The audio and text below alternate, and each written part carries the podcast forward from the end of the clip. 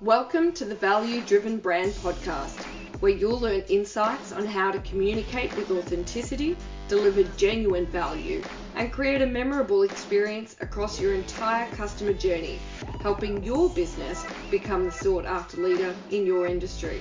I'm your host, Aileen Day. Now, on to the show.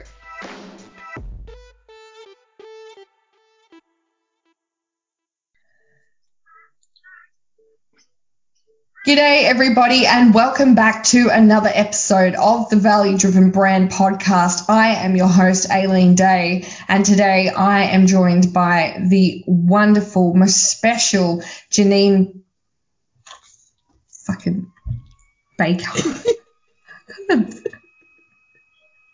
You can always just say Dr. Jenine if you like, it's easier. I'm fine with that. No, Beekhuyzen. Beekhuyzen. Beekhuyzen. Beekhuyzen. House. And house, if you don't get it right, it doesn't matter. Like, honestly, Oh, not a Bakehouse. it's, it's totally fine. Not a big deal. No, but you I certainly want wouldn't be the people to say your name right. Yeah, house. I've got to- Yeah, Beekhuyzen. Beekhuyzen. Yeah, it's a house. House. Okay. It actually means little, Bake actually means brook, and Hausen is actually small house. So it actually does mean little brook, little house by the brook. So oh my god, that is so cool. Those strange that. Dutch people. Beekhuyzen. They're so literal, aren't they? They're so literal.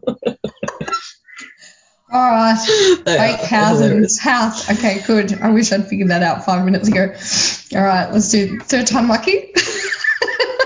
Fucking gonna need a stiff drink after this. All right. Before. oh. Oh my goodness me. All right. now I'm gonna stop laughing. we'll get there. third time lucky. All right. One, two, three. Absolutely.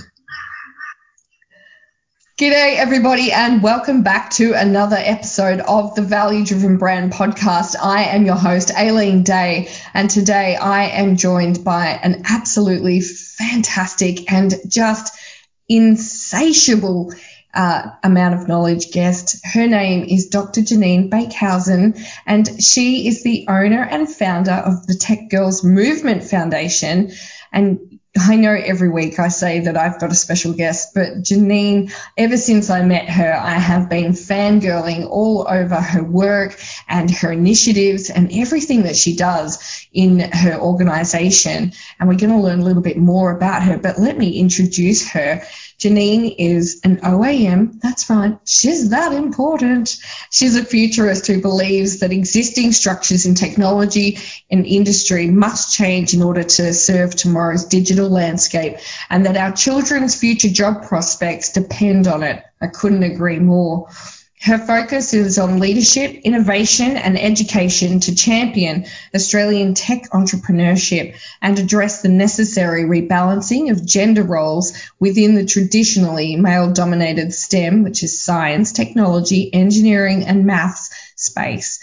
Jenine, thank you so much for joining me today. It is so, so awesome. I'm looking forward to learning more about what you do, how you do it, why you do it.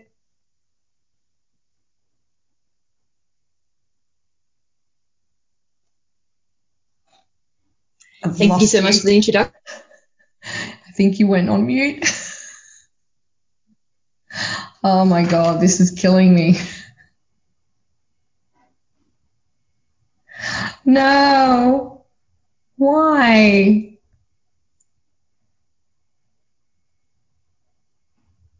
Why? That's right. Yeah. And I think even, absolutely. Yeah, fabulous. you put yourself on mute. yep. No, it would be good. Okay, ready? Um, focus on the engineering math space. Thank you so much for joining us today, Jenine. How are you going?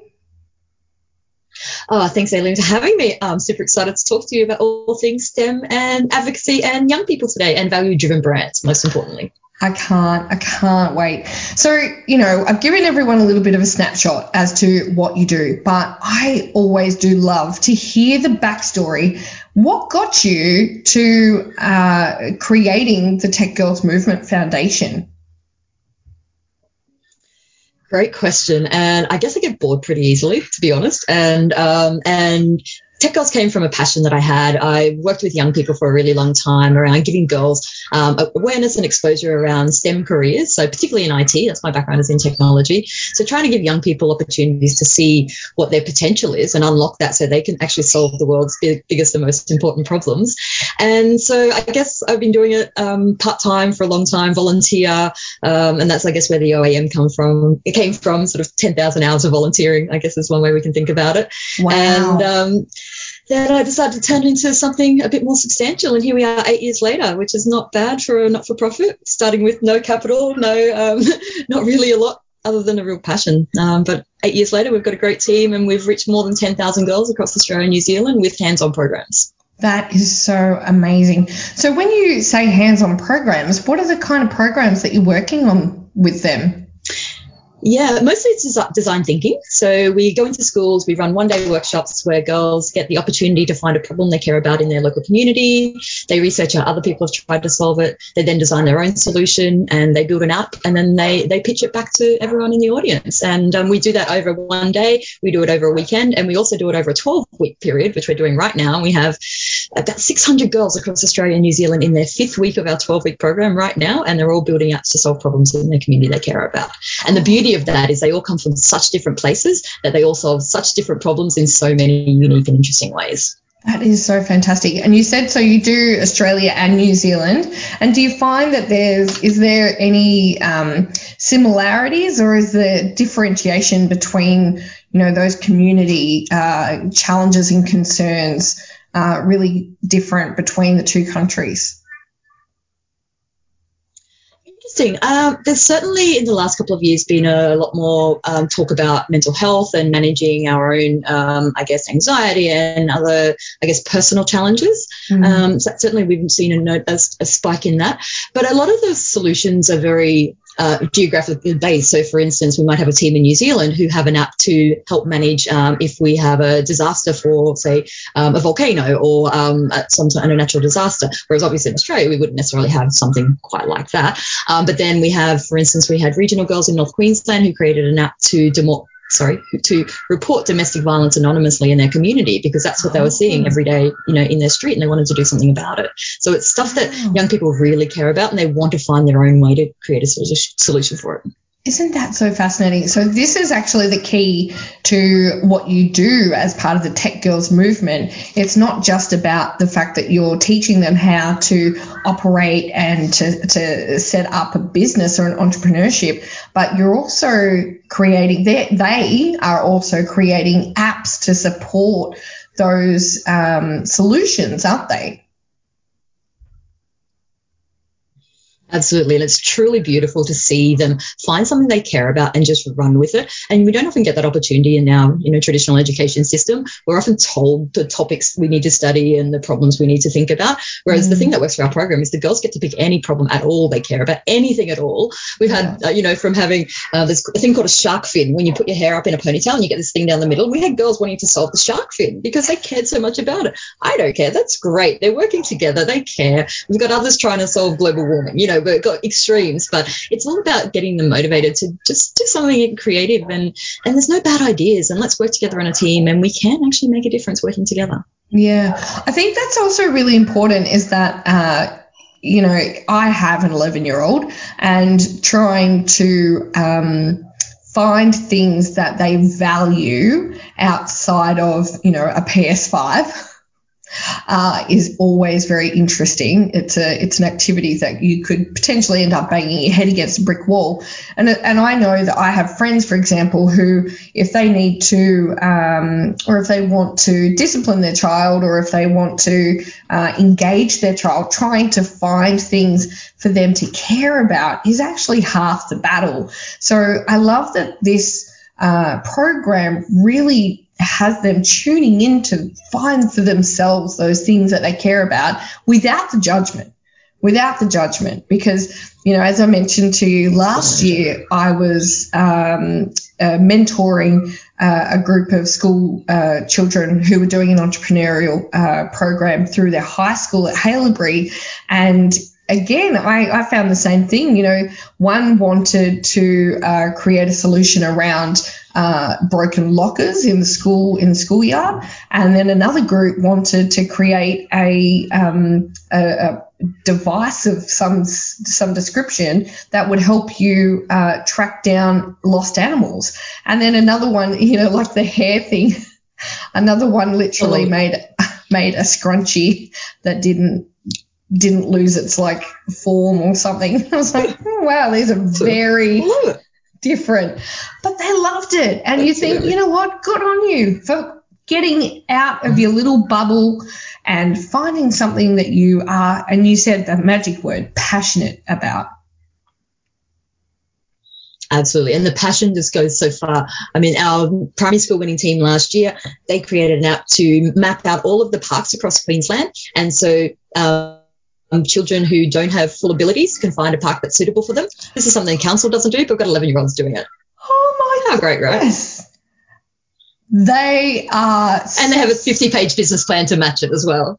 that's, to be honest, I, I help business owners write business plans, and that's probably more discipline than most business owners. So my, they've got a better one than I do. my hat already is tipped off to them. That is so phenomenal. And to be able to, uh, you know, to, to put that together and then be able to go to different shires and uh, and I'm sure that kind of app is transposable no matter where they go. They can use that that information to to do the same thing in all different shires to help kids everywhere. Absolutely, absolutely. And we have some teams, this is their fourth year in the competition, coming back with new ideas each year. And it's just so exciting to see that it, the, the scaffold of the program gives them so many options to just explore new ideas. Yeah, absolutely. I love that. Oh, can you see why I love this woman? My goodness, she's so bloody cool. But this well, I do have is, a cape on the wall as well. Yeah. You oh, know. Oh yeah, see there you go. And she's a superhero. You know it. That's All right. Capes everywhere, ready to go. exactly. What do they say? Some some heroes don't wear capes. Look at Jenine. Uh, but this is the Value Driven Brand podcast. And Jenine, I know that you have got some amazing insights into what you uh, believe and know creates a value driven brand. And the first one that I want to talk to you about is working above or below the line and knowing where the line is. What does that actually mean for us as business owners, as leaders, uh, as entrepreneurs? What does that What does that mean for us? It, for me, it means, and hopefully for you as well, it's about knowing your values, I think, to start with, and then making the de- decisions from that point. And I think once you're clear what your values are, those decisions become quite easy. Mm. And as a business owner and a, a sort of operator, um, manager. And um, I guess to give an example, so running a not for profit, particularly, I have a lot of very challenging decisions to make, and some of them are ethical issues. For instance, you know, if, as a not for profit, it's very difficult to raise funding. We have a company that comes for us and says, we're a, you know, um, a sports betting company and we'd like to donate money to you. Will you take our money? And it's a tough one because we need the money desperately. But, you know, of course, the ethics around that. So we have to do our due diligence and, and make decisions like that. And that's ultimately like up to me. So every decision I make like that, I have about a thousand people I need to consider. Wow. So I have my board, I have my team, I have um, all of my tech girls in the program is 600 at the moment. I've got 150 mentors, all of their parents, all their coach, uh, teachers, that whole ecosystem of people. If I, I have to think of all of them each time I make those challenging decisions, and I think that's what I mean about the line. It's when you know where their line is, it does become easier to make those decisions. Mm. Uh, but I think as as um, business owners, we yeah need to establish what that line is, and once you do, everything else is far easier. Yeah, absolutely. Those day to day decisions. I mean, I have a set of uh, business values which are very, very closely aligned to my personal values. Um, and I love, I love when I have new uh, or have clients who are new to business. And one of the very first things that we do is we set up their brand vision and their brand and business values. And they always say, well, I don't, I don't know what my values are. And I always say to them, it's as simple as this. What are your absolute non-negotiables mm-hmm. when it comes to dealing with people. And they're like, absolutely, I don't know. And that's your line, right? That's your yeah, line. that's your line. And and they say, well, shouldn't it shouldn't it be harder than that? I'm like, no, that's as that's as hard as it needs to get. And they, you know, even if they need further kind of co- coaxing into understanding what that means, and I say to them, do you want to work with someone who doesn't pay you on time? And they go, well, no, no, I don't want to do that. All right. Okay, cool. Do you want to do you want to work with uh, people who say they're going to do things but don't do things? And they're like, ah, no, don't, don't want to work in that. Nothing worse. Nothing worse. I said, okay, so um, integrity might be a value that you uh, enjoy. And they're like, oh yeah, yeah, yeah, I like integrity. so love it. And it's funny because I think naturally we don't necessarily uh, think like that. We we know the behaviour that we don't want to deal mm-hmm. with, but then to articulate that into a word is sometimes where we kind of become a little bit stuck. But I think mm-hmm. you know that makes so much sense because now you have those brand values and you can say, right, well, I know what I'm willing to put up with and that's below the line, and I know what I'm willing to uh, work with, and that's above the line because of those articulated values that I now have.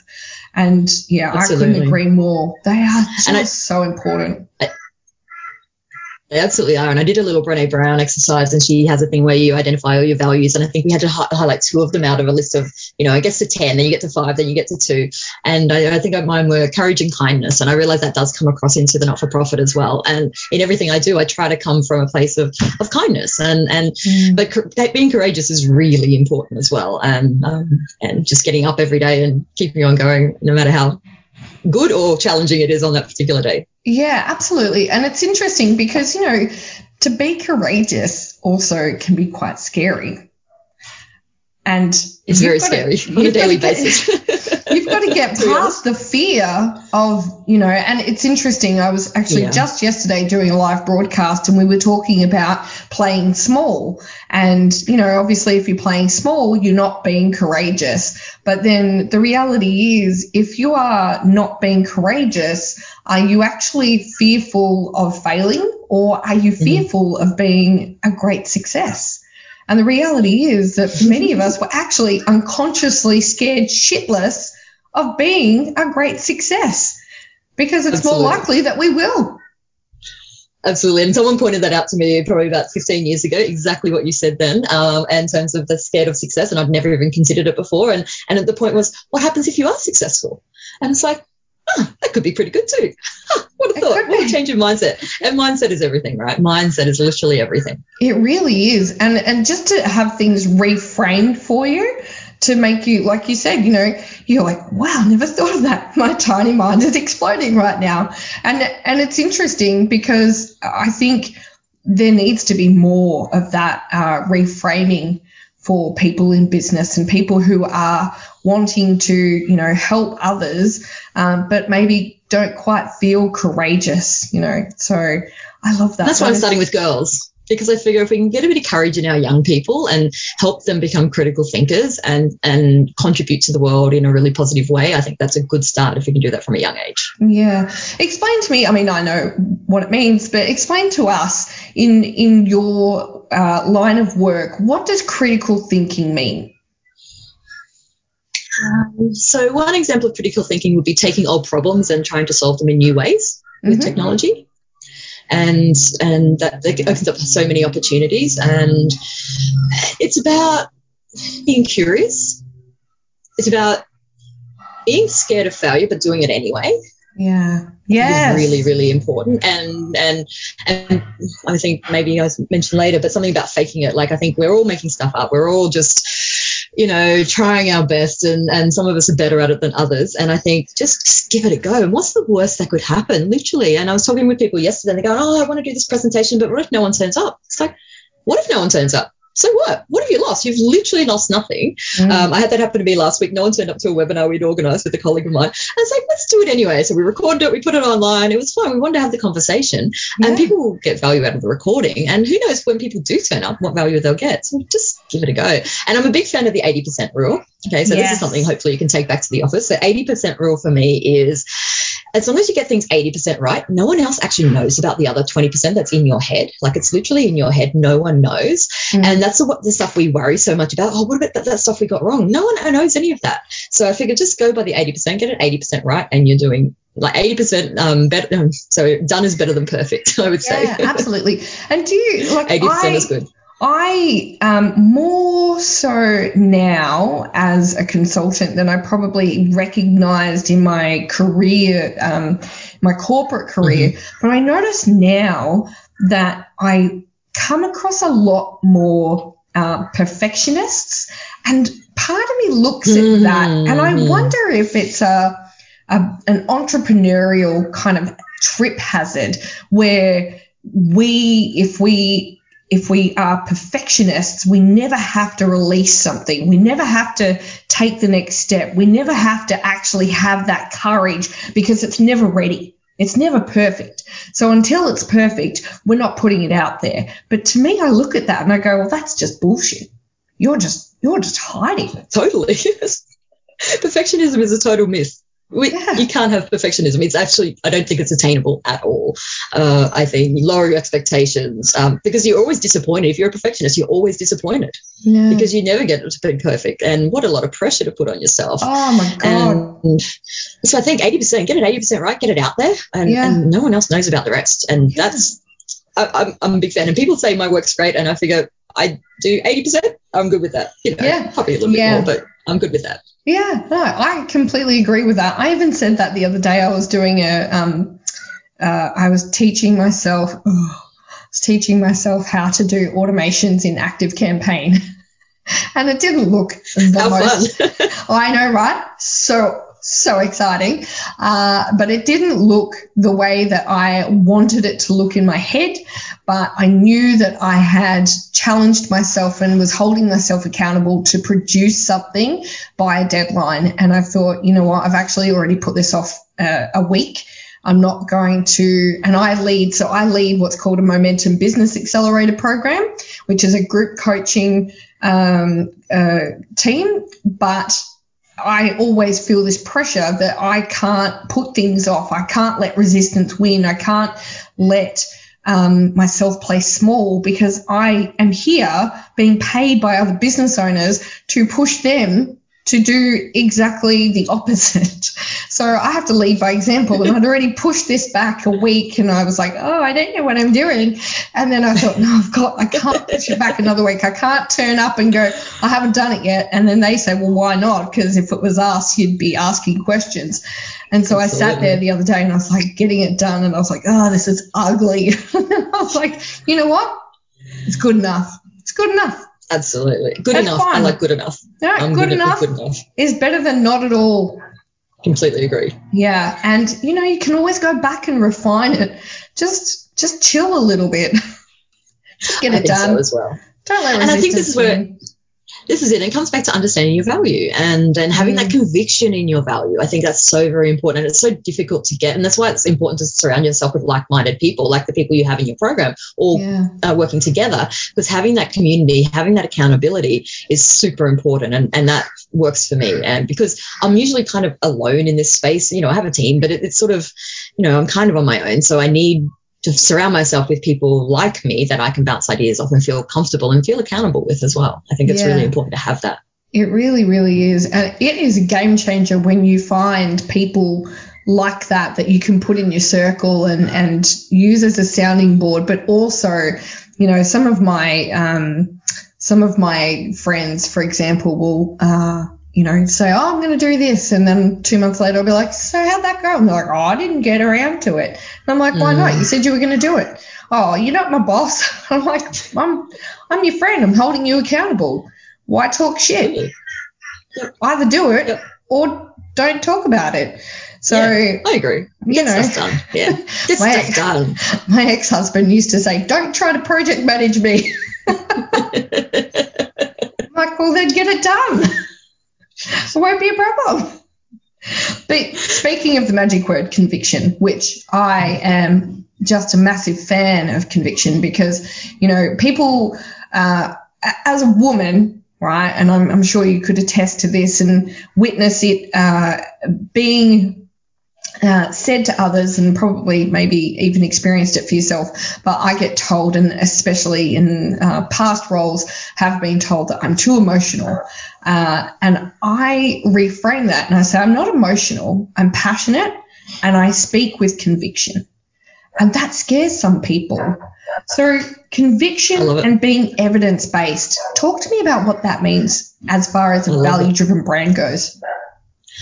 Yeah, I love that so much. And um, again, it hasn't been easy to get to the point of having conviction. And particularly with the not for profit that I run, I've been talking about this for 20 years. I've been talking about the lack of women in tech for 20 years. I've been researching it, running programs for 20 years. I started Tech Girls eight years ago. Um, and so it's been interesting over time to have to firstly convince people that this is important. I don't have to convince them anymore. They know it's yeah. important and why we need women, why we need diversity. So that conversation's changed. But now it's about getting them over the line. Yeah. And to get them over the line and, and keep convincing them them, I need that conviction in myself to be able to stand up and go, whether you believe it or not, it's true. And that's not an easy thing to do.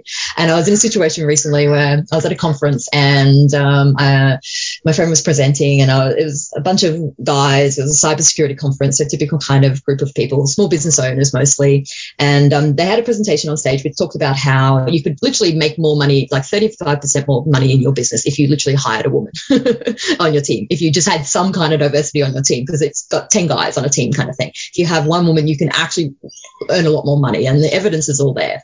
And so I was chatting to a guy after the conf- after the conference about it, and everything was all happy and chatty. And then I mentioned this to him, and just the sudden change in him, and he just sort of stood back a little bit and went, "Oh," like I was questioning him, and I was like, "I'm just curious, how many women work for you?" And he just went, and I was like, "I'm just curious, like it's not a judgment or anything. I'm just curious, considering what she just said. Doesn't it make sense that you might want to hire diversity, hire a woman to make more money as a small business owner? Pretty simple, no brainer for me." And um, his comment back to me was, um, I don't care if they have a willy or not. Which I hope that's okay to share on here, but I just thought it was such an interesting comment.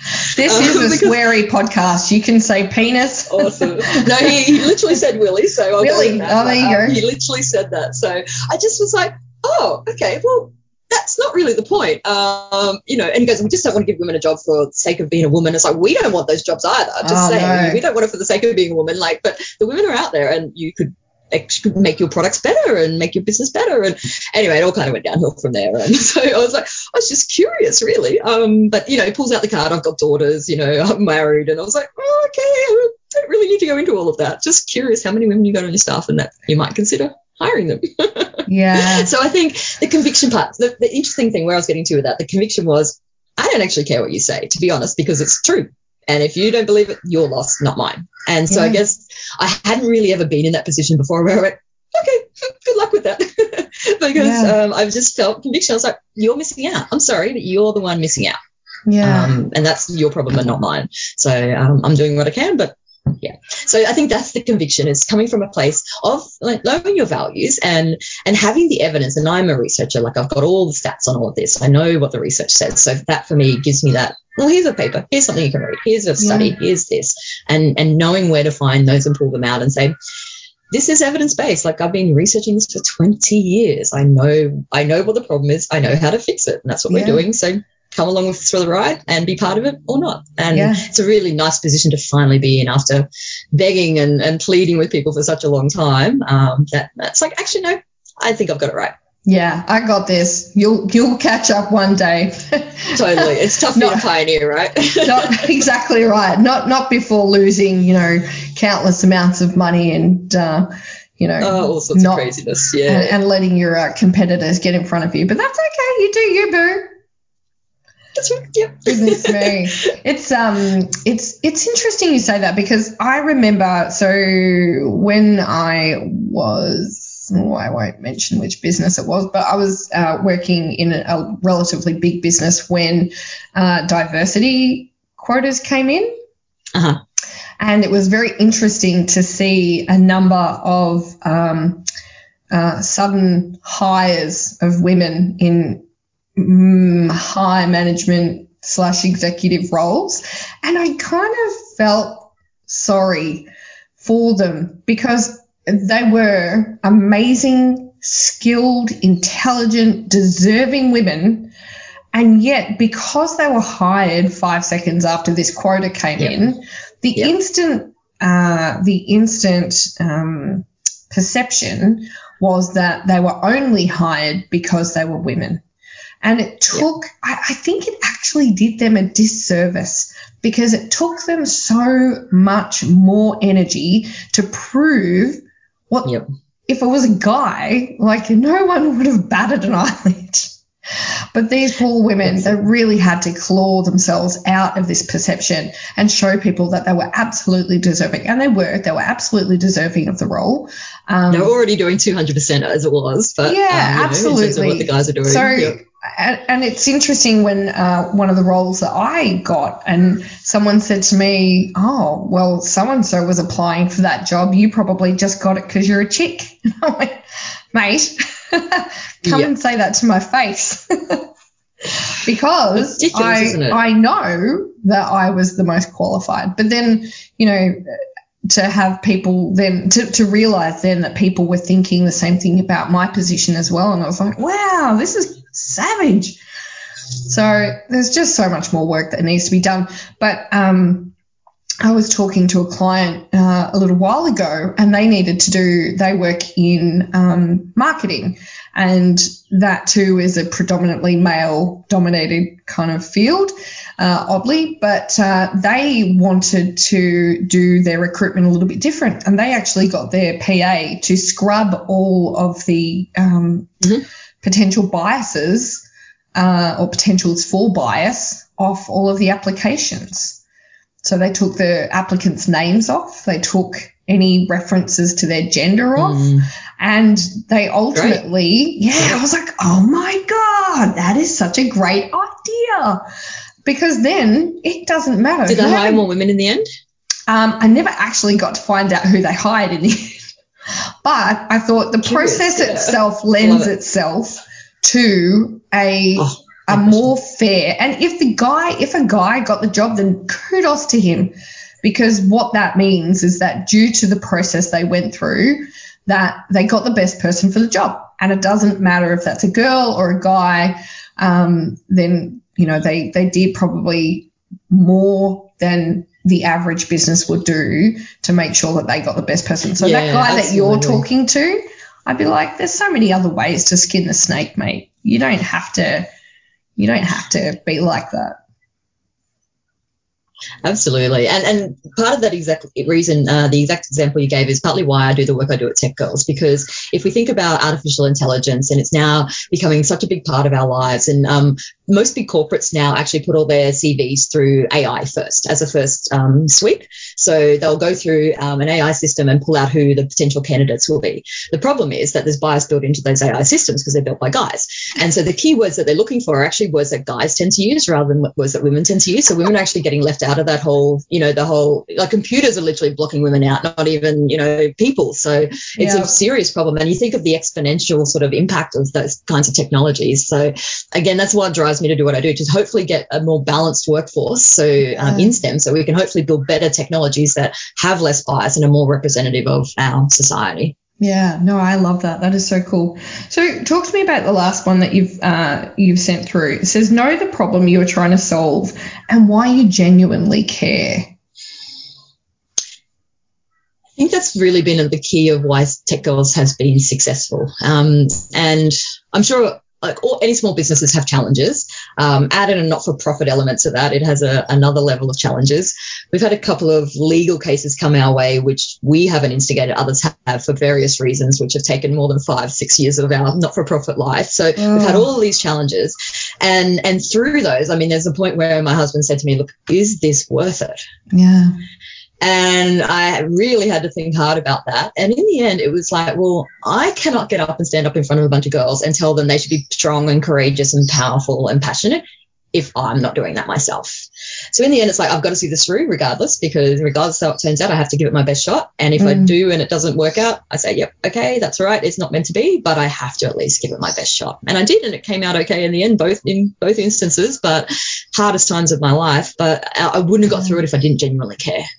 I don't think I would have powered through if I didn't actually really care about what I'm doing. The girls I, you know, that come as part of our community, they're so important. They're so incredible to see yeah. them grow. And now I'm seeing. We now have girls who've been through our program. They're now going to university. They're now studying STEM at university. One of our girls is doing gender studies at ANU, which I'm so excited about, probably even more than the STEM, to be really honest. Um, then now one of our girls have come back and she's running workshops. A couple of them running workshops for us in school. So it's it's just beautiful to see this whole cycle of life, I guess, that's happened. And again, I don't think that would have happened if I didn't genuinely care. And the girl who, uh, our girl, uh, tech girl who's at ANU, she wrote an article for the Guardian recently about her experiences at, at a private girls' school and um, sort of uh, that how like the Me Too kind of stuff and how oh, yeah. the girls were made to feel because of the male teachers. And it was a really interesting insight that she wrote. And she sent me a private message on Instagram, and I hadn't spoken to her in like five years. And she said, because of my program, she had the courage to write that article. Um, and so Aww. thank you. And I was just like, wow, this is why I do it. Like, this is why I do it. For all these years later, that girls now feel they have choices in life. And that's really what it's always been about, is about giving girls choices in life. That is so, so phenomenal. And you know, so one of the things that I do with my customers, because the majority of my uh, focus and the thing that I care about is customer experience, or you might be able to see behind me customer, employee, and human experience, which I very uh-huh. cheekily call the joy of sex. Um, but uh, with my customers, I get them one of the very, after we've figured out their vision and values, is to do a customer experience journey mapping activity with them. And on a customer experience journey map, what we do is we get them to, uh, through this know, like, trust kind of process of getting to know us, like us, and trust us. And at the point where they trust us, they become advocates, right? And for those who think advocates, basically they want more of us. They love what we do for them so much. They come back more and more, time and time again. Mm-hmm. Uh, and, you know, so you might think, okay, I'm a runner and I love Nike shoes and I only buy Nike shoes. You are an advocate of Nike, right? So they become advocates and I help the client understand how are you going to create an advocate in your brand, right? And to do that, you have to be value driven, you have to be trusted. And that is exactly what I hear when hmm. you say that. They trust everything that you're doing for them. They feel the genuine uh, care and authenticity in the programs that you run, but not just because they're, you know, that you're excited by STEM, but because you're excited by them Absolutely. and it's what they that. can deliver in their futures and for the future of others, which is just oh makes my heart so happy. you know, all I talk I about yeah, all I talk about is customer loyalty, and and they are your customers, uh, mm-hmm. and and ultimately, you know, you're helping them be able to set themselves up to serve. Uh, you know their communities and and let's be honest we're talking technology technology is so far reaching that mm-hmm. if they have that foundation to start with, mm-hmm. the, the, the world, the, the sky is blue for them. And you do that for them. It's exciting part. Oh, so exciting. oh my, I'm now I'm tearing up. I know, right? Me too. And, and it's so oh. beautiful when you see it in action. And um, and you know, I, I'm I don't actually often see it in action because you know they're all out in schools, they're all doing the work. Yeah. I see it at the end, and you know, I send them a little video each week, so they see me every week, but I don't see them every week. Yeah. And and we have showcases where we all get together, and um, so we'll have them in Melbourne, Sydney, and Brisbane in, in September or late August. So and anyone's welcome to come along and meet our girls and see the work they've been doing. And and that's it. The impact that they're going to have on our lives, we just don't know yet. Um, so one of our girls, she she was actually made to do the program as part of her school. It was a subject in school, and she wouldn't have done it otherwise because she wasn't really interested in technology or STEM. she um, did the program. They actually built a great app to help young people um, prepare for NAPLAN, which was awesome. Oh. And um, they went. To, we took them to Silicon Valley. They pitched over there, which we would do every year before um, our current craziness when we used mm. to travel. And um, she's now working at Atlassian, uh, so one of the big tech companies, top tech companies in the world, just picked her up. Um, oh, she's one of our goodness. tech girls. She would never even done STEM if it wasn't for our program, and she's done a video which says this really clearly and says that our program changed her life. And she's now in her first year at university. She was doing um, research on breast cancer technology and scanning for breast cancer and improving the technology around that. And so she won like the best undergraduate project in her first year in Australia, and you know went overseas and pitched that. And but she wouldn't have even done STEM if it wasn't for our program. And now she's actually going to revolutionize the way we do breast cancer technology. So oh my amazing, goodness, right? what a! I mean, look, kind of cool, kind of cool. If you've got a daughter.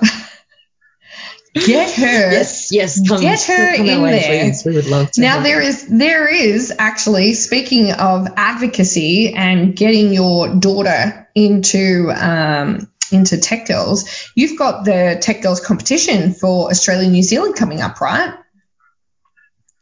The advocacy for We critical do. thinkers. We're actually in the competition right now. oh, we're in it.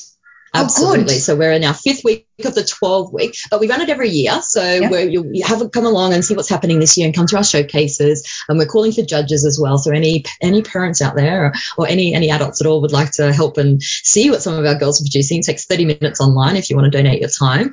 Uh, but yeah, we're five weeks into the 12 week program at the moment. The girls are head down in research and researching how other people have tried to solve the problem that they're trying to solve at the moment. Um, but we launch on International Women's Day each year on the 8th of March, and then we run in term two. So by all means, prepare for next year and, and see what we're doing this year. And um, let us know in the meantime. Drop us a line on the website, and we can send you a free book. We've got three Tech Girls of Superheroes books, and I'll I'll sign your daughter's names and I'll pop them out in the post for you for free. And um, love to just show them that there are cool people out there doing fun things, and they can be part of the great community of sisterhood we have.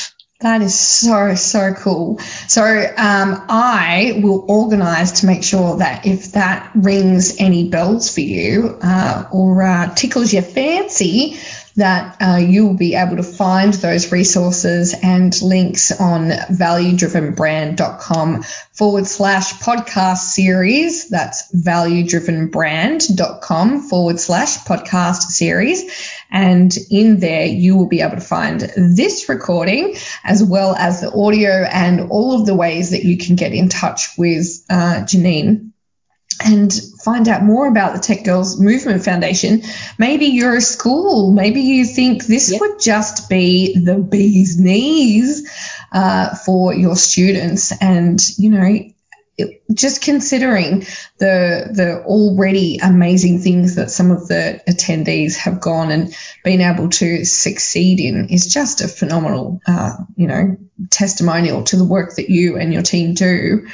But those are also some really, really beautiful insights into what we need to do to create our own value driven brands.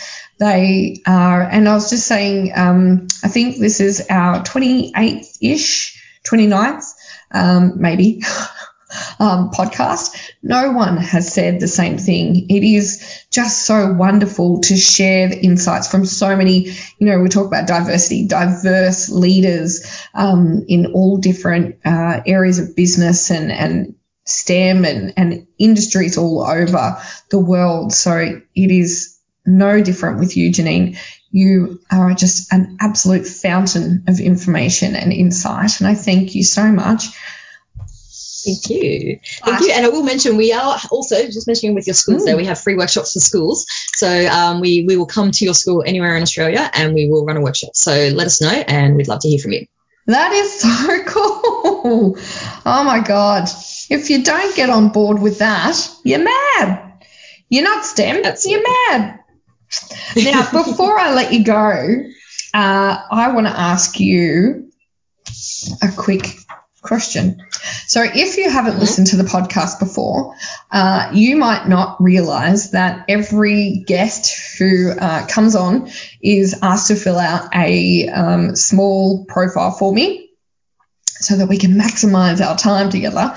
And uh, one of the questions that I ask every guest to fill out is to tell me what song it is that gets them pumped up for anything. Jenine, do you remember the song that you told me gets you pumped up for anything? I think so. And I realize it is a little mellow, but there's just something in the power of the music of this song. It's um, it's Porcelain by Moby, and it's Uh-huh. just something that sits in my heart and it just sings, and um, it's just this most beautiful, beautiful moment in time whenever I listen to it. So yeah, I think it just gets me in the right headspace to feel I can do anything. I love that. Sorry, you might not be aware, but we have the Aileen Day official guest list, uh, Spotify playlist, and every guest that comes onto the Value Driven Brand podcast gets that song that they choose that gets them pumped awesome. up for anything added to the Spotify playlist. And you can also access it where you find this uh, recording on valuedrivenbrand.com forward slash podcast series. So thank you. When this goes live, Moby Porcelain, Porcelain by Moby will be added to the playlist. And thank you for your contribution to our playlist. It's um I always say thank this, you. it's becoming it is not becoming, it is so eclectic. We have uh, heavy metal, we have classic, we have a bit of uh, 60s, a bit of uh, pop rock. It's um it's a fantastic. I always say if you can't get pumped up after uh, listening to this playlist, go and see a doctor. you need more help. All right? All right? Or go back to bed and start again. that's my that's my prescription. Ah, I love it. Jenine Beekhuyzen, you are Dr. Jenine Beekhuyzen. You are a freaking champion. Thank you so much for joining me today. I am so excited to share everything that you do. I can't wait to continue stalking you on all your socials and checking out all the amazing things that you do for Tech Girls Movement Foundation. It's just been a joy to have you. My absolute pleasure. Now, that is it from us today, but be sure to join us for the next episode. And until then, go out into your life, deliver value to somebody in it or around it, because we all know what goes around comes around. I'm Aileen Day. Until next time. Thanks for listening to the Value Driven Brand Podcast with your host, Aileen Day. Is your business struggling to become known as the sought after leader in your industry? Access our Value Driven Brand quiz and special three part podcast series to identify the gaps and what you need to focus on first. Go to www.valuedrivenbrand.com forward slash podcast series. That's valuedrivenbrand.com forward slash podcast series. Tune in next time where we discuss more ideas on how you can deliver your own value driven brand.